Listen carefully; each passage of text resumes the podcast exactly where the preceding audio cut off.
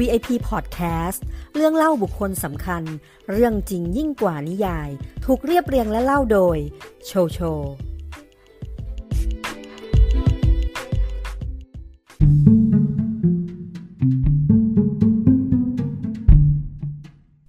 พระเจ้าซาองค์สุดท้าย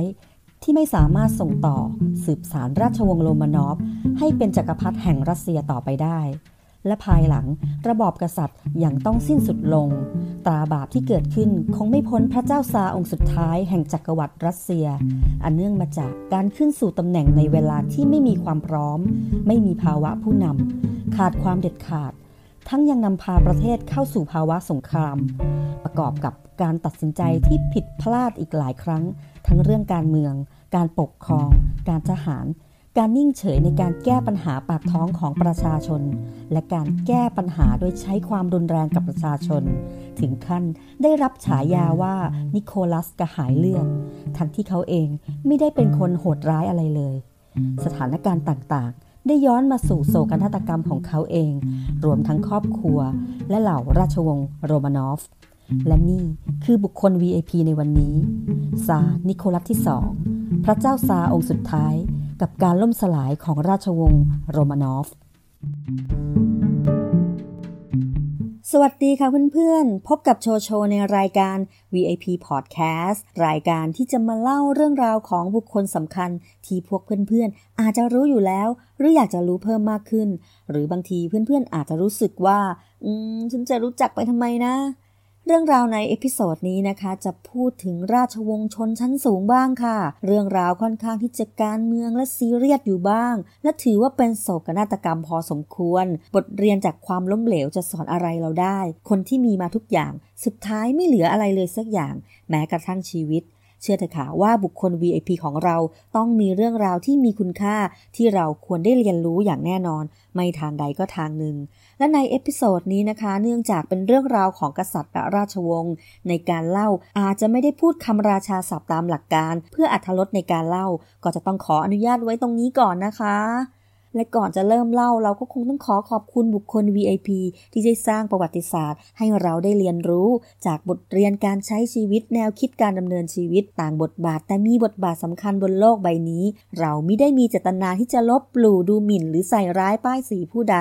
ข้อมูลต่างๆ เราเองก็หามาจากหลายแหล่งความรู้ รวบรวมเป็นบทและนำมาเล่าสู่กันฟัง และหากการเล่าของโชโชนะคะ มันทำให้เพื่อนๆสับสน งง พูดจาไม่รู้เรื่อง หรือมีข้อมูลผิดพลาดคลาดเคลื่อนจากที่เพื่อนๆรับรู้ ก็ต้องขออภัยมาณที่นี้ด้วยนะคะมิได้มีเจตนาที่จะบิดเบือนเรื่องราวหรือประวัติศาสตร์แต่อย่างใดค่ะ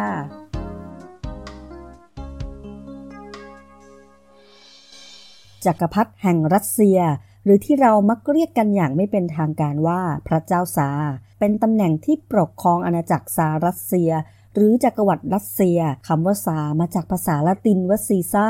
ซึ่งหมายถึงผู้ปกครองแผ่นดินโรมัน ซาอาจจะมีอิสริยยศเป็นกษัตริย์ หรือเป็นจักรพรรดิก็ได้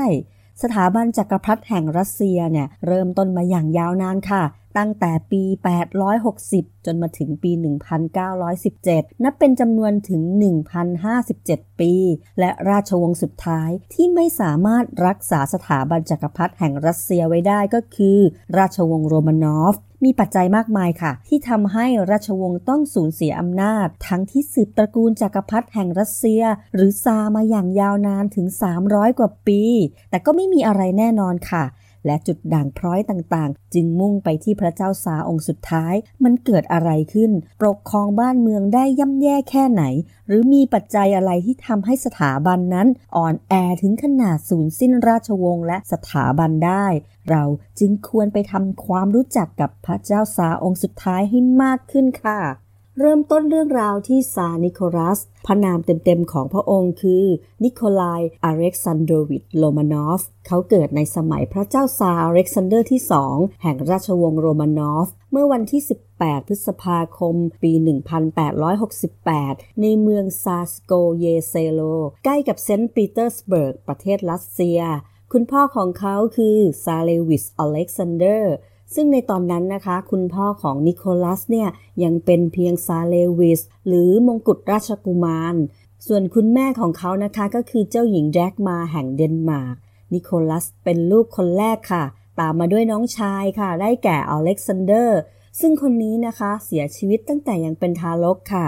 ตามมาด้วยจอร์จ เซเนีย ไมเคิลและโอลก้าค่ะ แม้จะได้รับการเลี้ยงดูในวังนะคะ แต่นิโคลัสและพี่น้องของเขาเนี่ยก็เติบโตมาในสภาพแวดล้อมที่เรียกว่าเข้มงวดเลยค่ะ ไม่ได้ทำตัวสุขสบายแบบชนชั้นคนในวังนะคะ คุณพ่อของเขาซาเรวิชอเล็กซานเดอร์เนี่ย ได้ใช้ชีวิตอย่างเรียบง่ายค่ะ แต่งตัวเป็นชาวนาขณะอยู่บ้าน ชงกาแฟกินเองทุกเช้า เด็กๆก็ไม่ได้รับอนุญาตให้นอนบนเตียงหรูค่ะ แต่ต้องนอนบนเตียงผ้าใบแบบทหาร และที่สำคัญนะคะต้องอาบน้ำเย็นจัดทุกวันเพื่อฝึกความอดทนค่ะ อย่างที่ว่านะคะ ประเทศรัสเซียมีความหนาวเย็นมากค่ะ และการที่ต้องอาบน้ำเย็นเนี่ยแค่เมืองไทยเรานะคะ อากาศเย็นหน่อยเราก็หนาวจนไม่รู้จะว่าไงแล้วนะคะ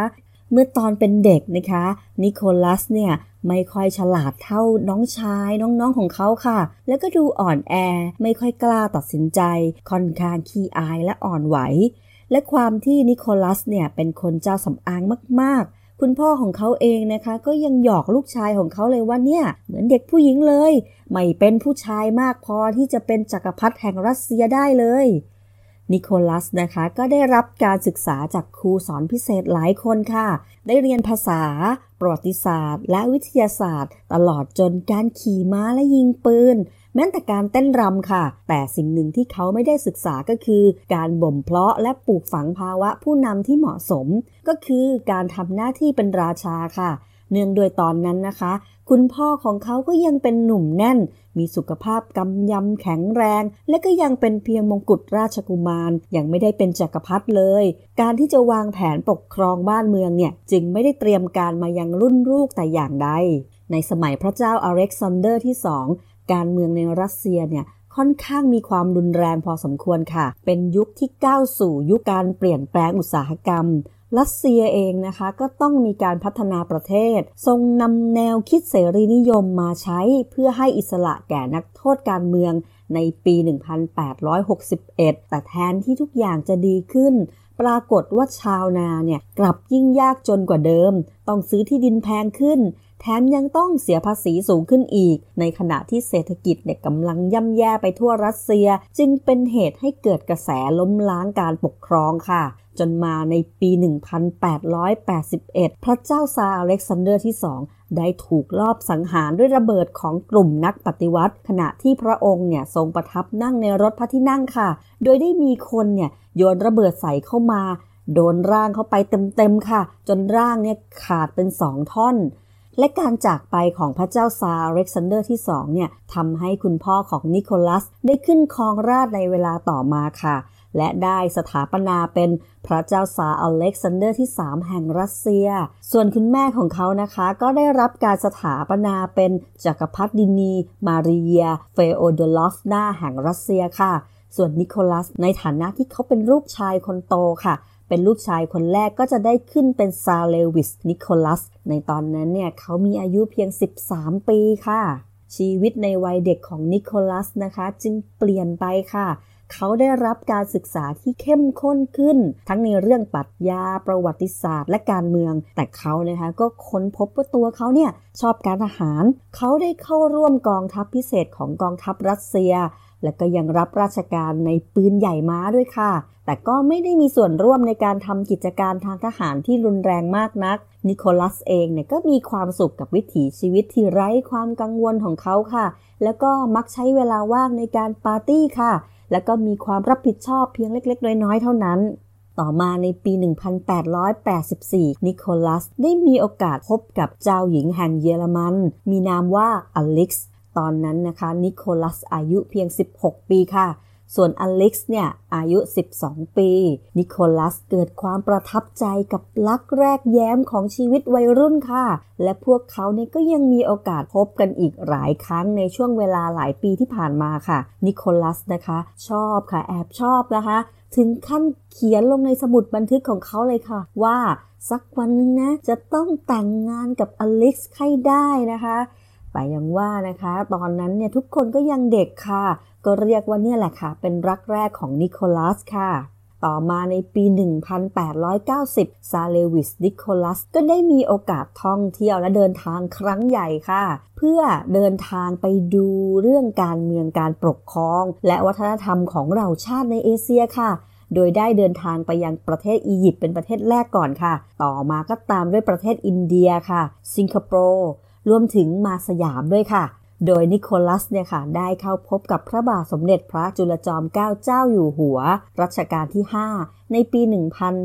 1891 ซึ่งทางสยามเนี่ยได้จัดงานต้อนรับอย่างยิ่งใหญ่ อีกทั้งยังเชิญทอดพระเนตรการคล้องช้างที่อยุธยา และก็ประทับที่พระราชวังบางปะอินด้วยค่ะซึ่งเหตุนี้เองนะคะ เมื่อพระบาทสมเด็จพระจุลจอมเกล้าเจ้าอยู่หัว เสด็จประพาสที่ยุโรปและรัสเซียนะคะ ทางสำนักราชวังของรัสเซียเนี่ยก็ต้อนรับเป็นอย่างดี เรียกว่ามีสัมพันธไมตรีที่ดีกันอย่างแนบแน่นเลยค่ะ การเดินทางของนิโคลัสนะคะ ต้องจบลงที่ประเทศญี่ปุ่นค่ะ เมื่อเขาเนี่ยถูกลอบสังหารค่ะ โดยมีชายชาวญี่ปุ่น พุ่งเข้ามาใส่เขาแล้วก็เวียงดาบใส่หัวของเขาค่ะ โชคดีนะคะ ก็มีคนช่วยปัดป้องได้ค่ะ เขาก็เลยได้รับการบาดเจ็บที่ศีรษะเพียงเล็กน้อยค่ะแต่แผลนั้นก็ยาว 9 เซนติเมตร เป็นเหตุให้นิโคลัสไม่ชอบค่ะ ไม่ชอบญี่ปุ่นเอามาก ๆ เลยค่ะ อยู่ดีๆ ก็จะถูกฟันหัวเอาซะงั้น ทำให้เขาฝังใจแล้วเขาก็ไม่ชอบประเทศญี่ปุ่นเอามากๆ และกำหนดการการท่องเที่ยวต่างๆ ของเขาก็ถูกยกเลิก และก็เดินทางกลับรัสเซียหลังจากนั้นเลยค่ะ ต่อมาในปี 1894 คุณพ่อของเขานะคะ พระเจ้าซาร์เล็กซานเดอร์ที่ 3 ในวัย 49 ปี จากการที่เป็นคนที่มีร่างกายกำยำแข็งแรงค่ะ อยู่ๆก็มาล้มป่วยเป็นโรคไตอักเสบแบบไม่คาดคิดแถมมีอาการสุดหนักอย่างรวดเร็ว ไม่นานก็เกิดการเข้าสู่อาการอักเสบในระยะสุดท้ายเมื่อทราบว่าจะถึงวาระสุดท้ายของชีวิต ทรงได้วางแผนค่ะ ต้องเตรียมการทุกอย่างในชีวิตสุดท้ายของเขามากมายค่ะ แต่เรื่องที่ทรงห่วงที่สุดก็คงไม่พ้นเรื่องรัชทายาทเพราะตอนนั้นนะคะซาเรวิชนิโคลัสอายุได้ 26 ปีแล้ว ถึงเวลาที่ชายหนุ่มคนหนึ่งจะต้องมีครอบครัว พระเจ้าซาร์อเล็กซานเดอร์ที่3เนี่ยก็ทรงได้เลือกเจ้าหญิงฝรั่งเศสให้เป็นภรรยาค่ะ เพื่อจะได้กระชับความสัมพันธ์กับฝรั่งเศสไปในตัวด้วย แต่นิโคลัสไม่ยอมค่ะ เพราะเขายังยืนยันในความรักแรกของเขาค่ะ ยังจำได้ใช่ไหมคะ ที่เราเล่าว่า เขาเนี่ยพบรักกับเจ้าหญิงชาวเยอรมันที่ชื่ออเล็กซ์ยังยืนยันที่จะต้องแต่งงานกับเธอเท่านั้นค่ะ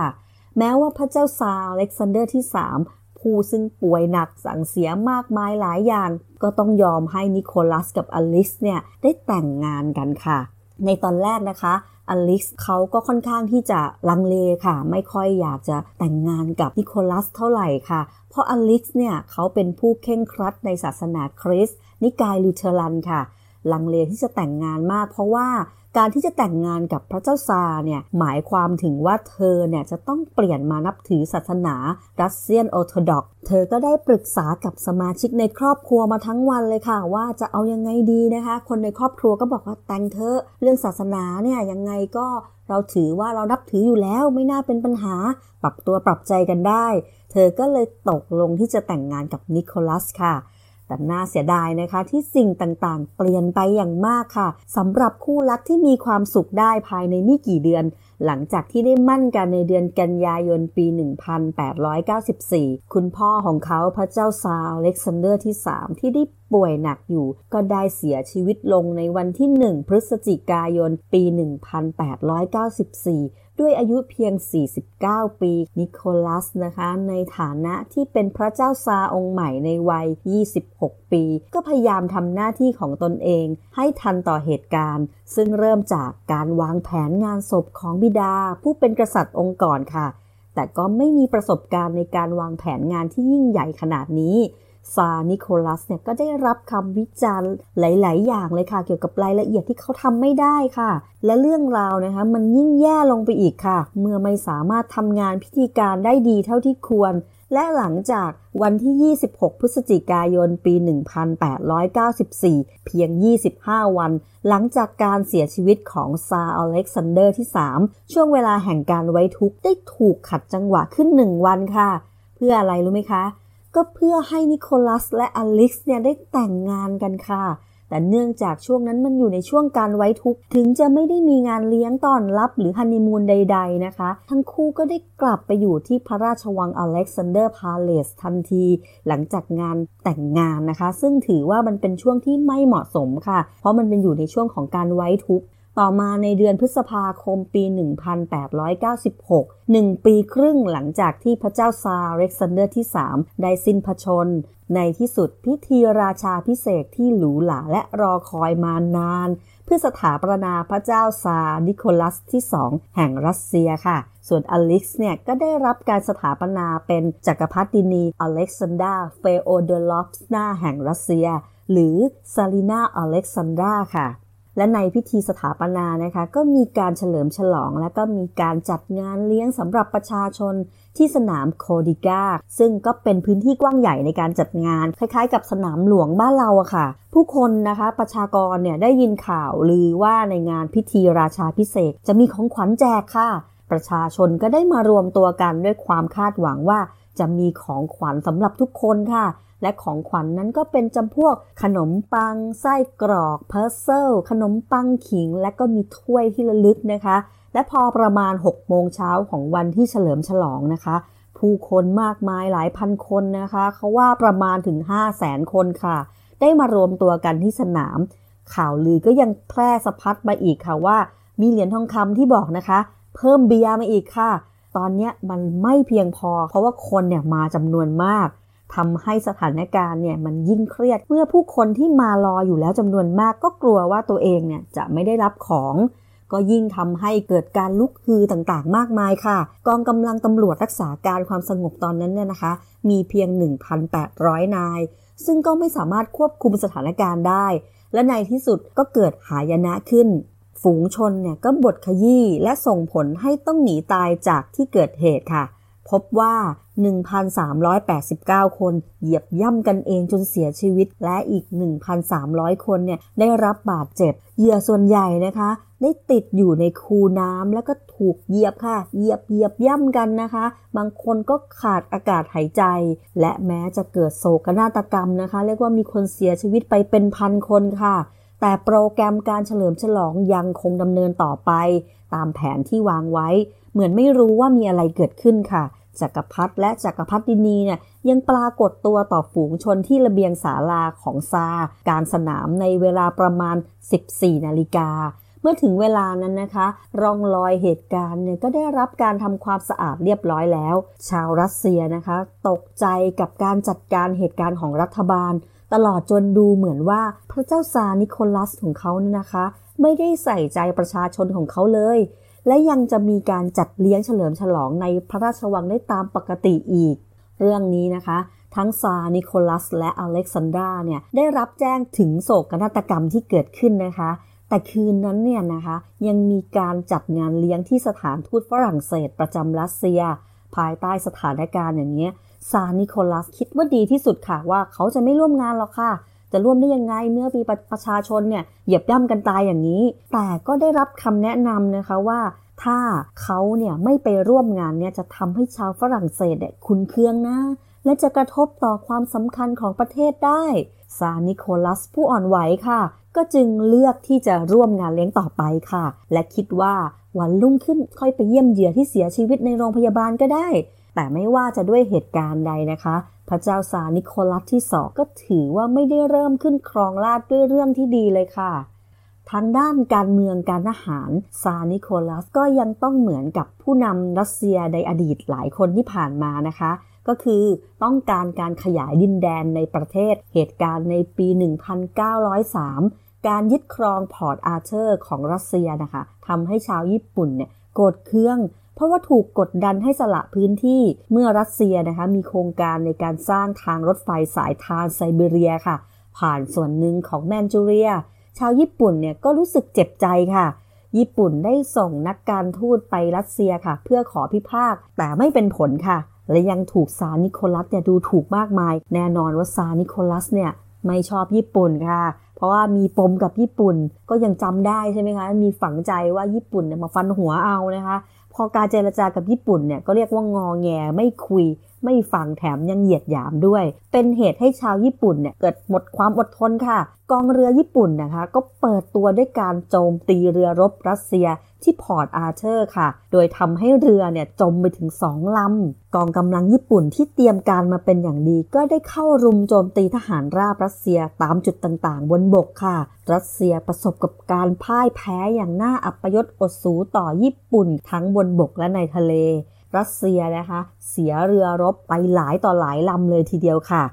ซานิโคลัสซึ่งไม่เคยคิดว่าชาวญี่ปุ่นเนี่ยจะกล้าเริ่มสงคราม ในที่สุดก็ต้องยอมจำนนค่ะ ด้วยจากความประมาท เพราะว่าญี่ปุ่นเนี่ยบุกเข้ามายึดตีได้หมด นับว่าเป็นพระเจ้าซาองค์แรกเลยค่ะ ที่แพ้สงครามกับชาติในเอเชีย ทหารรัสเซียประมาณ 80,000 นาย เสียชีวิตในสงคราม เผยให้เห็นเลยค่ะว่า การไร้ความสามารถ ของผู้นำทั้งในด้านการทูตและการทหาร เพราะนอกจากขายหน้าจากการแพ้สงครามแล้วเนี่ยยังนำพาประเทศชาติไปสู่ความอดอยากอีกค่ะเพราะแน่นอนว่าเมื่อแพ้สงครามกับญี่ปุ่นเนี่ยนอกจากความอับอายที่เกิดขึ้นแล้ว ยังสูญเสียเงินทองมากมายตามมาค่ะ ทางด้านการปกครองก็ไม่แพ้กันค่ะ หลังจากเกิดเหตุที่ประชาชนเหยียบกันตายตั้งแต่วันครองราชนะคะ เมื่อถึงฤดูหนาวในปี 1904 ความไม่พอใจของชนชั้นแรงงานในรัสเซียเนี่ยก็ได้เพิ่มขึ้นถึงขั้นนัดหยุดงานกันหลายต่อหลายครั้งในเซนต์ปีเตอร์สเบิร์กเลยค่ะคนงานเนี่ยก็หวังว่าจะมีอนาคตที่ดีขึ้นในการใช้ชีวิตในเมือง แทนที่จะต้องเผชิญกับชั่วโมงที่ยาวนาน ค่าแรงที่ได้เนี่ยมันก็ไม่ดี ที่อยู่อาศัยก็ไม่เพียงพอ หลายครอบครัวต้องอดอยาก และการขาดแคลนที่อยู่อาศัยนั่นน่ะมันรุนแรงมากค่ะ จนคนงานบางคนเนี่ยนอนเป็นกะอยู่ในโรงงานเลย เพราะไม่มีที่อยู่อาศัยค่ะ การขยันทุ่มเทน่ะมันก็ไม่ได้รับค่าตอบแทนที่เหมาะสมใดๆเลย จนเมื่อวันที่ 22 มกราคมปี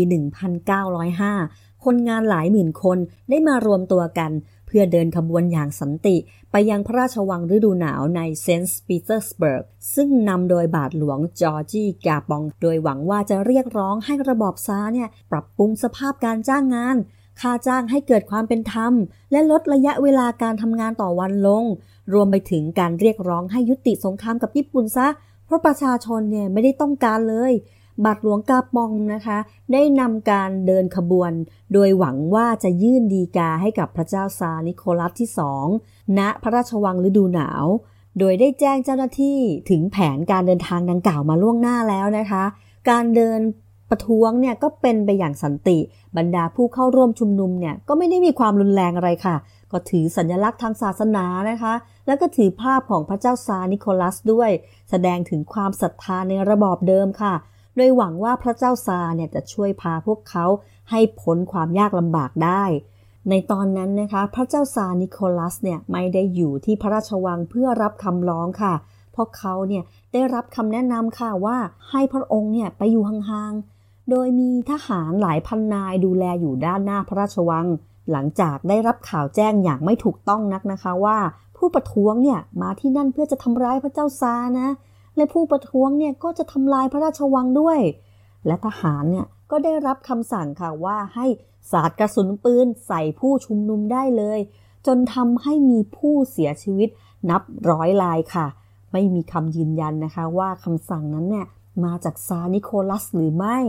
แต่ในฐานะกษัตริย์ค่ะ ก็ต้องรับผิดชอบกับการสังหารหมู่แบบไม่มีเหตุผลค่ะ ทั้งที่ผู้นำชุมชนเนี่ยเขามาด้วยความสงบ ปราศจากอาวุธใด ๆ และเหตุการณ์นั้นนะคะ ถูกเรียกว่าวันอาทิตย์นองเลือด และมันก็กลายเป็นเหตุการณ์ที่เร่งปฏิกิริยาสำหรับนัดต่อไป และการลุกคือต่อต้านราชวงศ์ในเวลาต่อมาค่ะ และเหตุการณ์นี้เองนะคะทำให้เขาได้รับฉายาว่านิโคลัสกระหายเลือดค่ะ ต่อมาในเดือนตุลาคมปี 1905 สถานการณ์ก็ไม่ได้ดีขึ้นเลยค่ะ มื่อความเดือดร้อนของประชาชนได้รับการตอบแทนด้วยกระสุนปืน ชนชั้นแรงงานเนี่ยก็เริ่มมีการหยุดงานประท้วงมากขึ้นค่ะทำให้เศรษฐกิจของรัสเซียเนี่ยหยุดชะงัก ในที่สุดซานิโคลัสก็ถูกบังคับให้ตัดสินใจอีกครั้งค่ะ โดยจำเป็นต้องคืนอำนาจให้กับประชาชนบ้าง จึงได้มีถแถลงการออกมาอย่างไม่เต็มใจนัก เพื่อลดความร้อนระอุของเหตุการณ์บ้านเมือง ซึ่งทำให้เกิดระบอบรัฐธรรมนูญ และสภานิติบัญญัติ ที่มาจากการเลือกตั้ง ซึ่งจะเรียกกันว่าสภาดูมา แต่ยังมีซานิโคลัส เป็นผู้ที่มีอำนาจของสภาดูมาอยู่ เกือบครึ่งหนึ่งของงบประมาณได้รับการยกเว้น ไม่ต้องเข้าสภาดูมาและก็ไม่ได้รับอนุญาตให้มีส่วนร่วมหรือการตัดสินใจด้านนโยบายต่างประเทศ และถ้าหากมีเรื่องที่ต้องการเข้าสภาดูมาอำนาจการตัดสินใจต่างๆ ก็ยังอยู่ที่พระเจ้าซาอยู่ดี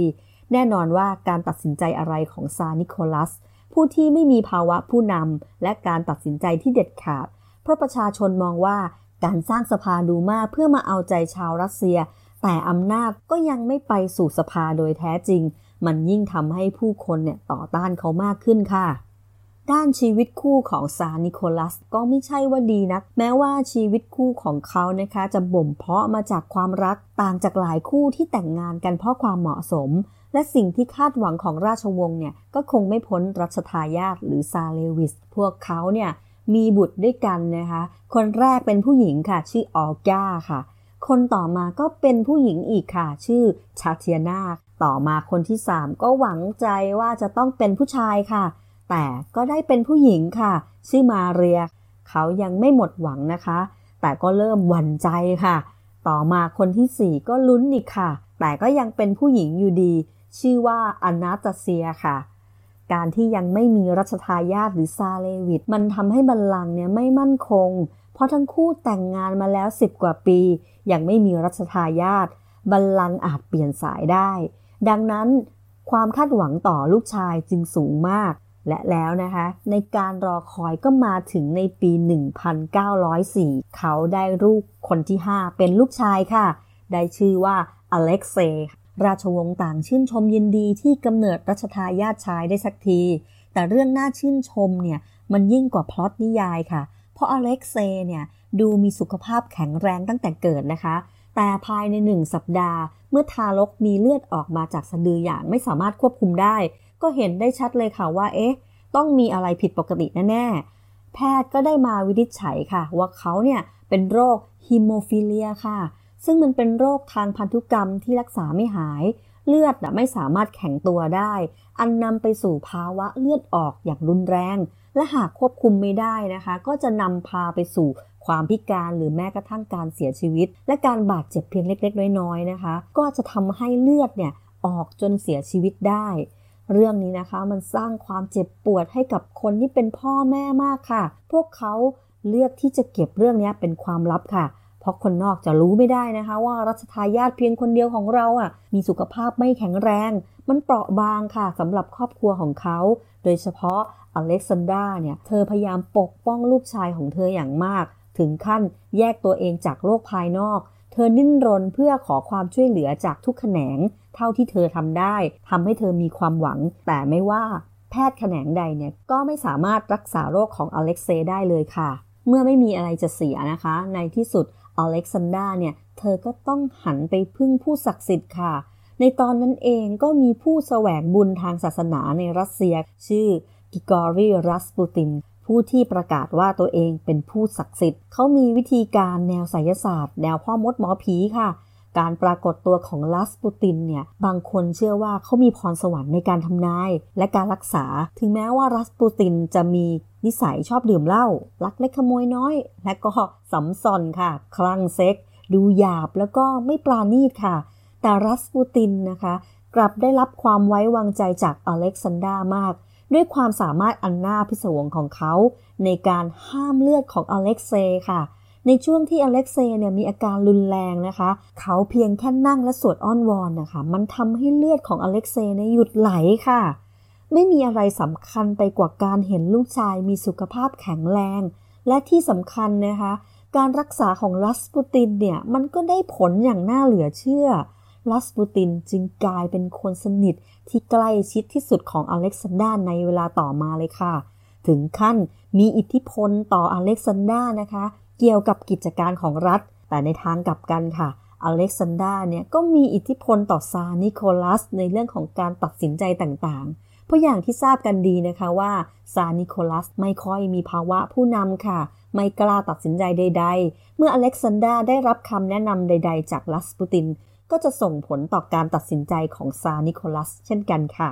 ความสัมพันธ์ของอเล็กซานดรากับลัสปูตินเนี่ยก็สร้างความสับสนให้กับบุคคลภายนอกมาก มองว่าน่าจะมีความสัมพันธ์ชู้สาวกันหรือเปล่านะ และด้วยบุคลิกหยาบคายของนักบวชนอกรีด แน่นอนว่ารัสปูตินเนี่ยไม่ค่อยมีคนชอบเขาค่ะ อย่าลืมนะคะว่าไม่มีใครรู้ว่าลัสปูตินเนี่ยเข้ามาในวังทำไม เพราะไม่มีใครทราบว่าอเล็กเซย์เนี่ยป่วย ภายนอกพระราชวังผู้คนก็มีมุมมองหลากหลายค่ะ ในมุมหนึ่งชาวบ้านนะคะ ก็นับถือเขาค่ะ ถือว่าเขาเนี่ยเป็นคนหนึ่งที่น่าเชื่อถือ เพราะเขามีคารมค่ะ มีคำพูดที่ทำให้คนคลั่งไคล้เขาได้ บางทียอมมีเซ็กกับเขา เพื่อที่จะให้เกิดบาป และเมื่อคนเป็นบาป ก็จะทำให้เขาเนี่ยได้ใกล้ชิดกับพระเจ้า แน่นอนค่ะ พวกขุนนางนักบวชไม่ชอบแนวคิดของเขาเลยค่ะลัสปูตินเนี่ยไม่เคยหยุดพฤติกรรมอื้อฉาวของเขาเลยค่ะ เรียกว่าเขาเนี่ย ซ่องสมหมกมุ่นทางเพศนะคะ โดยอ้างเรื่องการใกล้ชิดพระเจ้าเนี่ยค่ะ และหลายคนนะคะก็เริ่มสงสัยในพลังที่เขาอ้างอะค่ะ ว่าเอ๊ะเขามีพลังอย่างไร และไอสิ่งที่เขาทำเนี่ย มันจะต้องทำให้ราชวงศ์เสื่อมทรามแน่นอน เรื่องราวทุกอย่างนะคะ มันมาร้อนแรงขึ้นในช่วงสงครามโลกครั้งที่ 1 ในปี 1915 ค่ะซานิโคลัสนะคะได้ตัดสินใจผิดพลาดอย่างหายนะอีกครั้งค่ะ โดยเขาคิดที่จะนำกองทัพรัสเซียเข้าร่วมรบ โดยเข้ารบกับทหารเยอรมนี เรื่องนี้สันนิษฐานมาว่าลัสบูตินต้องให้คำแนะนำแน่นอน ขณะที่ซานิโคลัสนะคะออกไปทำสงคราม เขาก็ได้มอบหมายให้อเล็กซานดาเนี่ยดูแลกิจการของจักรวรรดิอย่างไรก็ดีค่ะสำหรับคนรัสเซียเนี่ยนี่ถือว่าเป็นการตัดสินใจที่แย่มากค่ะ พวกเขามองว่าจักรพรรดินีของพวกเขาไม่น่าไว้วางใจเลย เนื่องจากเธอเนี่ยก็มาจากเยอรมนีซึ่งเป็นศัตรูของรัสเซียในสงครามโลกครั้งที่หนึ่งนอกจากนี้นะคะอเล็กซานดราเนี่ยก็ยังพึ่งพาและฟังแต่ลัสปูตินค่ะ ขุนนางและคนในรัฐบาลคนไหนเห็นขัดแย้งกับลัสปูติน ก็มักจะโดนอเล็กซานดราเนี่ยสั่งย้ายในที่สุด เหล่าขุนนางและเจ้าหน้าที่ของรัฐและสมาชิกในครอบครัวของราชวงศ์นะคะ หลายคนเห็นพ้องต้องกันเลยค่ะว่ารัสปูตินเนี่ยจะต้องส่งผลร้ายต่ออเล็กซานดราและรัสเซียเป็นอย่างมากแน่นอน หลายฝ่ายพยายามเสนอให้ปลดค่ะ ขับไล่รัสปูตินออกไป แน่นอนค่ะ ว่าแม้แต่ตัวซานิโคลัสเองเนี่ยก็ทราบเรื่องนี้ดี และก็สงสัยในความสัมพันธ์ของภรรยาของเขากับรัสปูตินเหมือนกัน แต่การมีรัสปูตินเนี่ยเป็นสิ่งเดียวที่ทำให้ลูกชายของเขาอเล็กเซย์มีสุขภาพที่ดี หลายครั้งนะคะที่เขาพยายามกันรัสปูตินให้ออกไปเนี่ยค่ะก็พบว่าสุขภาพของอเล็กเซย์เนี่ยมันก็ทรุดลงไปด้วย มันก็เป็นอะไรที่กลืนไม่เข้าคายไม่ออกนะคะแต่ในที่สุดอเล็กซานดราและก็ซาร์นิโคลัสก็เลือกที่จะไม่สนใจคำวิงวอนของผู้อื่นที่ให้ไล่รัสปูตินออกจากพระราชวังค่ะด้วยความคับแค้นใจของเหล่าราชวงศ์และเจ้าหน้าที่ของรัฐในไม่ช้าเนี่ยก็เกิดการรวมกลุ่มของกลุ่มอนุรักษ์นิยมของสมาชิก ชนชั้นสูงหลายคน รวมถึงเชื้อพระวงศ์ที่เป็นนายทหารคิดแผนที่จะลอบสังหารรัสปูติน ในเดือนธันวาคม ปี 1916 หลังจากที่ใช้อยู่หลายวิธีค่ะ เพราะการวางยาพิษเนี่ยมันไม่เป็นผลกับเขาเลยค่ะ เรียกว่ากินยาพิษเนี่ยไม่ได้ละแคะระคายกับกระเพาะเลยค่ะ แม้แต่การจ่อยิงด้วยกระสุนปืนหลายนัดก็ไม่เป็นผลในการฆ่าชีวิตของเขาเลย เขาเนี่ยเป็นคนพิเศษ มีพลังพิเศษมากจริง ๆ นะคะ ในที่สุดนะคะ พวกเขาก็ได้พยายามฆ่าลัสปูตินด้วยการยิงเข้าไปกลางหน้าผากเลยค่ะ แล้วก็มัดร่างของเขานะคะทิ้งลงแม่น้ำมาลายาเนฟกาค่ะ แต่แทนที่การสังหารลัสปูตินได้นะคะ จะคืนเสถียรภาพต่ออำนาจของราชาธิปไตยของรัสเซียได้ การตายของรัสปูตินกับทำให้ชาวบ้านเดือดดานค่ะ แถมภาพลักษณ์ของราชวงศ์ก็ไม่ได้ดีขึ้นเลย และหายนะจากการที่รัสเซียเนี่ยไปร่วมสงครามโลกครั้งที่หนึ่ง เพราะการร่วมสงครามต้องใช้เงินค่ะ และเงินนั้นจะมาจากไหน ถ้าไม่ใช่ภาษีของประชาชน แน่นอนเกิดสภาพการเอาเปรียบแรงงานประชาชนในรัสเซีย คนเริ่มหมดความอดทน ที่รัฐบาลเนี่ยไม่ยายแสต่อความทุกข์ร้อนของประชาชนเลย ค่าจ้างลดลง อัตราเงินเฟอ้อสูงขึ้น การบริการสาธารณะร้วนหยุดลงค่ะ ที่สำคัญนะคะ เมื่อได้นำพาประเทศชาติเข้าภาวะสงคราม แล้วเป็นฝ่ายแพ้สงครามมาอีก ก็ยิ่งทำให้ประชาชนเนี่ยถูกสังหารในสงครามที่พวกเขาไม่ต้องการเลยค่ะ ต่อมาในเดือนมีนาคมปี 1917ซาร์นิโคลัสอายุได้ 49 ปี เขาก็ต้องพบกับสถานการณ์ที่บีบให้เขาต้องตัดสินใจอีกครั้ง เมื่อประชาชนชาวรัสเซียเนี่ยรวมตัวกันต่อต้านอำนาจของพระเจ้าซาร์ และก็ประท้วงนโยบายต่างๆ ที่เกี่ยวข้องกับราชวงศ์มีผู้ร่วมประท้วงมากกว่า 200,000 คน ที่มารวมตัวกันที่เซนต์ปีเตอร์สเบิร์กโดยมีขุนนางเสนอให้ซาร์นิโคลัส จัดการกับฝูงชนอย่างเด็ดขาด อย่าปล่อยให้ประชาชนเหิมเกิม เดี๋ยวจะลุกฮือกันมากกว่าเดิม ซึ่งแน่นอนค่ะว่าชาวนิโคลัสเนี่ยก็เลือกที่จะเชื่อฟัง และก็ได้สั่งให้กองทัพปราบฝูงชนได้เลยอย่างไรก็ตามนะคะ เมื่อมาถึงจุดนี้เองทหารส่วนใหญ่เนี่ยก็รู้สึกเห็นอกเห็นใจต่อข้อเรียกร้องของผู้ประท้วง จึงไม่ได้มีการยิงเข้าไปที่ประชาชน ทหารบางนายนะคะ ยิงปืนขึ้นไปในอากาศไม่กล้าไม่อยากที่จะยิงผู้ประท้วง แถมทหารบางนายนะคะ ก็เข้าร่วมกับผู้ประท้วงเองซะด้วย แต่ก็ยังคงมีทหารบางนายนะคะ ที่ยังพักดีต่อพระเจ้าสานิโคลัส ก็บังคับให้ทหารของพวกเขาเนี่ยยิงเข้าไปเลยนะคะ ยิงเข้าไปในฝูงชน แล้วก็ฆ่าประชาชนตายไปหลายต่อหลายคนเลยค่ะ ภายหลังเหตุการณ์นี้นะคะ เป็นที่รู้จักและเรียกกันว่าการปฏิวัติรัสเซียปี 1917 แต่ด้วยความที่ประชาชนชาวรัสเซีย ไม่มีอะไรจะเสียแล้วค่ะ จากการถูกยิงถูกสังหาร การปฏิวัติเนี่ยก็เกิดความรุนแรงขึ้น และในที่สุดประชาชนก็ทำสำเร็จค่ะก่อนที่เมืองเซนต์ปีเตอร์สเบิร์กจะถูกยึดโดยนักปฏิวัติ ซาร์นิโคลัสก็ไม่มีทางเลือกอื่น จึงตัดสินใจว่าจะสละราชบัลลังก์ค่ะ และมันก็เป็นการตัดสินใจที่ผิดพลาดอีกครั้ง เขาเชื่อว่าการสละราชบัลลังก์เนี่ยจะทำให้เขายังคงรักษาราชวงศ์โรมานอฟไปได้ แต่การลงนามในแถลงการสละราชสมบัติเมื่อวันที่ 15 มีนาคม ปี 1917ทำให้แกนดายุคมิคาเอลเนี่ยได้ขึ้นเป็นพระเจ้าซาองค์ใหม่แทน แน่นอนค่ะว่าอเล็กเซที่เป็นซาเลวิสมีสุขภาพอ่อนแอเกินไปค่ะ ไม่สามารถปกครองบ้านเมืองได้อย่างแน่นอน แต่บัลลังก์อันร้อนแรงแบบนี้ มีหรือคะว่าแกรนด์ดยุกมิคาเอลเนี่ยจะรับไว้ ก็ไม่อยากรับค่ะ และก็เลือกที่จะปฏิเสธรับตำแหน่งนี้ ในเมื่อไม่มีผู้ที่มีคุณสมบัติจะขึ้นมาเป็นพระเจ้าซาร์องค์ใหม่ได้ จึงทำให้ราชวงศ์โรมานอฟที่มีอายุถึง 304 ปี ได้สิ้นสุดลงค่ะ ด้านการปกครองจึงเกิดรัฐบาลเฉพาะกาลขึ้น ซึ่งยังคงให้ราชวงศ์โรมานอฟเนี่ยอยู่ในพระราชวังที่ซาสโกเยเซโร ภายใต้การคุ้มกันของเจ้าหน้าที่แต่ก็ยังมีการถกเถียงถึงชะตากรรมของพวกเขาค่ะ แม้จะมีคนแนะนำว่าให้หนีให้ลี้ภัยไปซะ แต่ซานิโคลัสกลับวางใจที่จะไม่หนีค่ะ ในขณะที่เหล่าเชื้อพระวงศ์ท่านอื่น ต่างก็ดิ้นรนออกนอกประเทศไปแล้ว แต่ก็ยังมีอีกแหล่งข่าวหนึ่งนะคะว่าซานิโคลัสเนี่ยมั่นใจว่าการที่เขาอยู่ที่พระราชวังแห่งเนี้ยเขายังอยู่ดีมีสุขเหมือนก่อน เพราะการดูแลโดยรัฐบาลเฉพาะการที่ยังคงพักดีกับเขา มันทำให้เขาไม่ต้องลำบากระเหเร่ร่อน ประกอบกับการที่ซานิโคลัสก็ไม่ชอบที่จะตัดสินใจใด ๆ ก็คิดว่าอยู่ไปเนี่ยแหละมันไม่มีอะไรเดือดร้อน จึงยังคงอยู่ทั้งพระเจ้าซานิโคลัส อเล็กซานดราและลูกๆอีก 5 คนค่ะ แล้วก็ผู้ติดตามอีกเล็กๆ น้อยๆ ค่ะ แต่หารู้ไม่ว่าหายนะและการเมืองในรัสเซียเนี่ย มันรุนแรงกว่าข่าวสารบ้านเมืองที่เขาเลือกที่จะรับรู้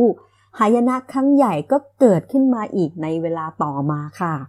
ทางรัฐบาลเฉพาะการได้เล็งเห็นว่าสถานการณ์เนี่ย มันไม่ค่อยจะสู้ดีนัก แม้ว่าทางรัฐบาลเฉพาะการพยายามจะหาสถานที่ลี้ภัย ให้พระเจ้าซาร์นิโคลัส แต่กลับถูกเพิกเฉยเพราะตอนนั้นการเมืองในอังกฤษฝรั่งเศส และประเทศสัมพันธมิตร ต่างก็ร้อนแรงค่ะ ไม่มีประเทศไหนตอบรับการลี้ภัยของพระเจ้าซาร์นิโคลัสเลย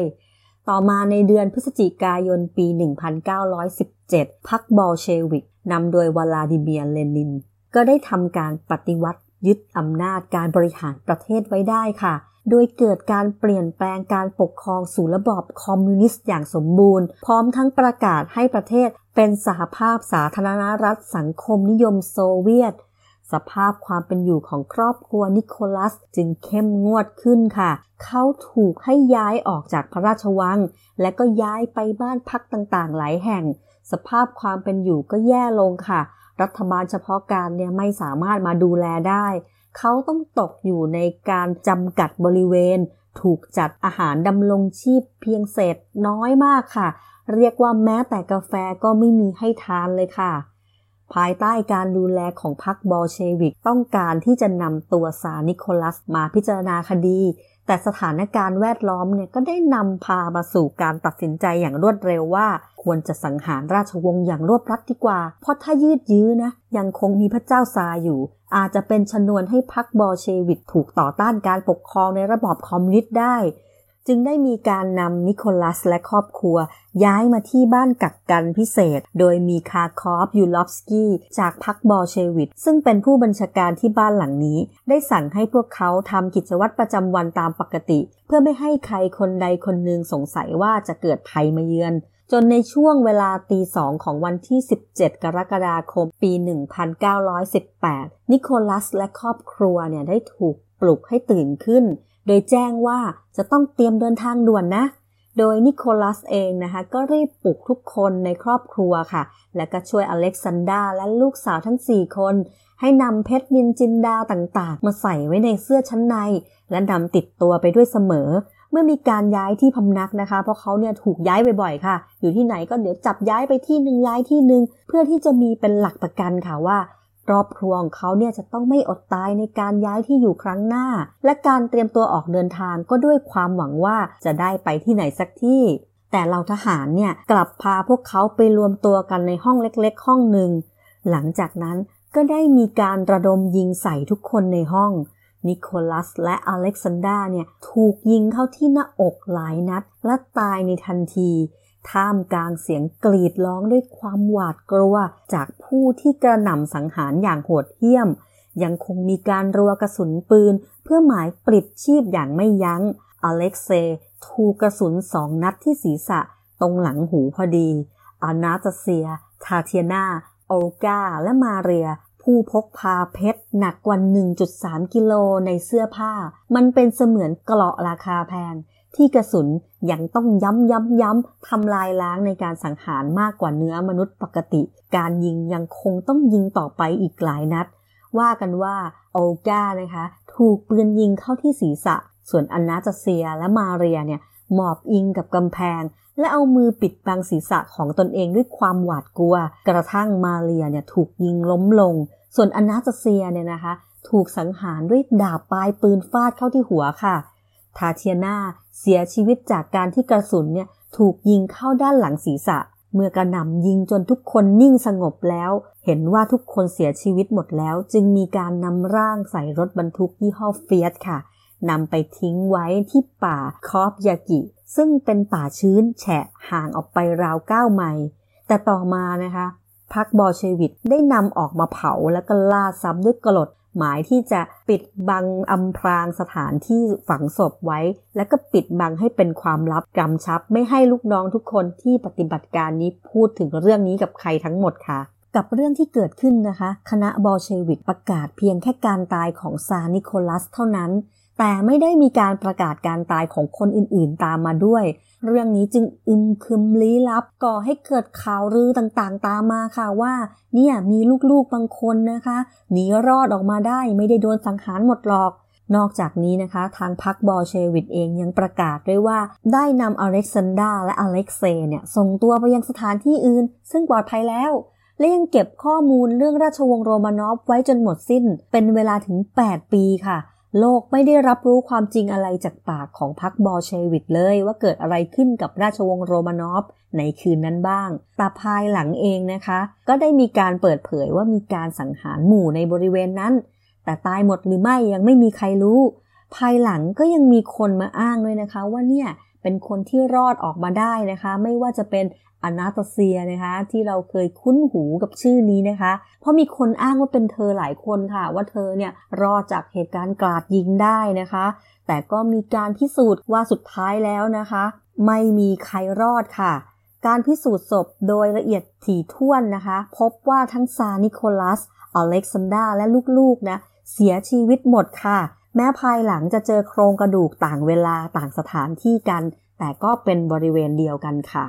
ถือว่าเป็นการสิ้นสุดราชวงศ์โรมานอฟ ในยุคของพระเจ้าซานิโคลัสที่สองในขณะที่พระองค์มีอายุได้เพียง 50 ปี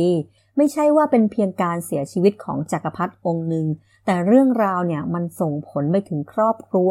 ตลอดจนราชวงศ์ที่ยืนหยัดมาถึง 300 กว่าปี ประเด็นความอ่อนไหวหลักๆเนี่ยมีอยู่ 2 ประเด็นค่ะ ประเด็นที่1นนะคะก็คือปัจจัยภายในที่มาจากตัวซานิโคลัสเองค่ะ เนื่องจากความอ่อนแอ ไม่มีภาวะการเป็นผู้นำการตัดสินใจที่ไม่เด็ดขาด ได้ขุนนางหรือที่ปรึกษาไม่ดีประเด็นที่ 2 เนื่องจากความปั่นป่วนทางการเมืองของประเทศ อันนี้เป็นปัจจัยภายนอกที่ควบคุมไม่ได้ แต่การไม่สามารถแก้ปัญหาต่างๆ ที่ประชาชนต้องแบกรับ มันก่อให้เกิดจุดอ่อน และก็เป็นชนวนเรื่องนี้เรื่อยมาค่ะ เรียกว่าเป็นการบริหารราชการแผ่นดินที่ล้มเหลวอย่างสิ้นเชิงในทุกด้าน ทั้งการเมือง การปกครอง การทหาร เศรษฐกิจ สังคม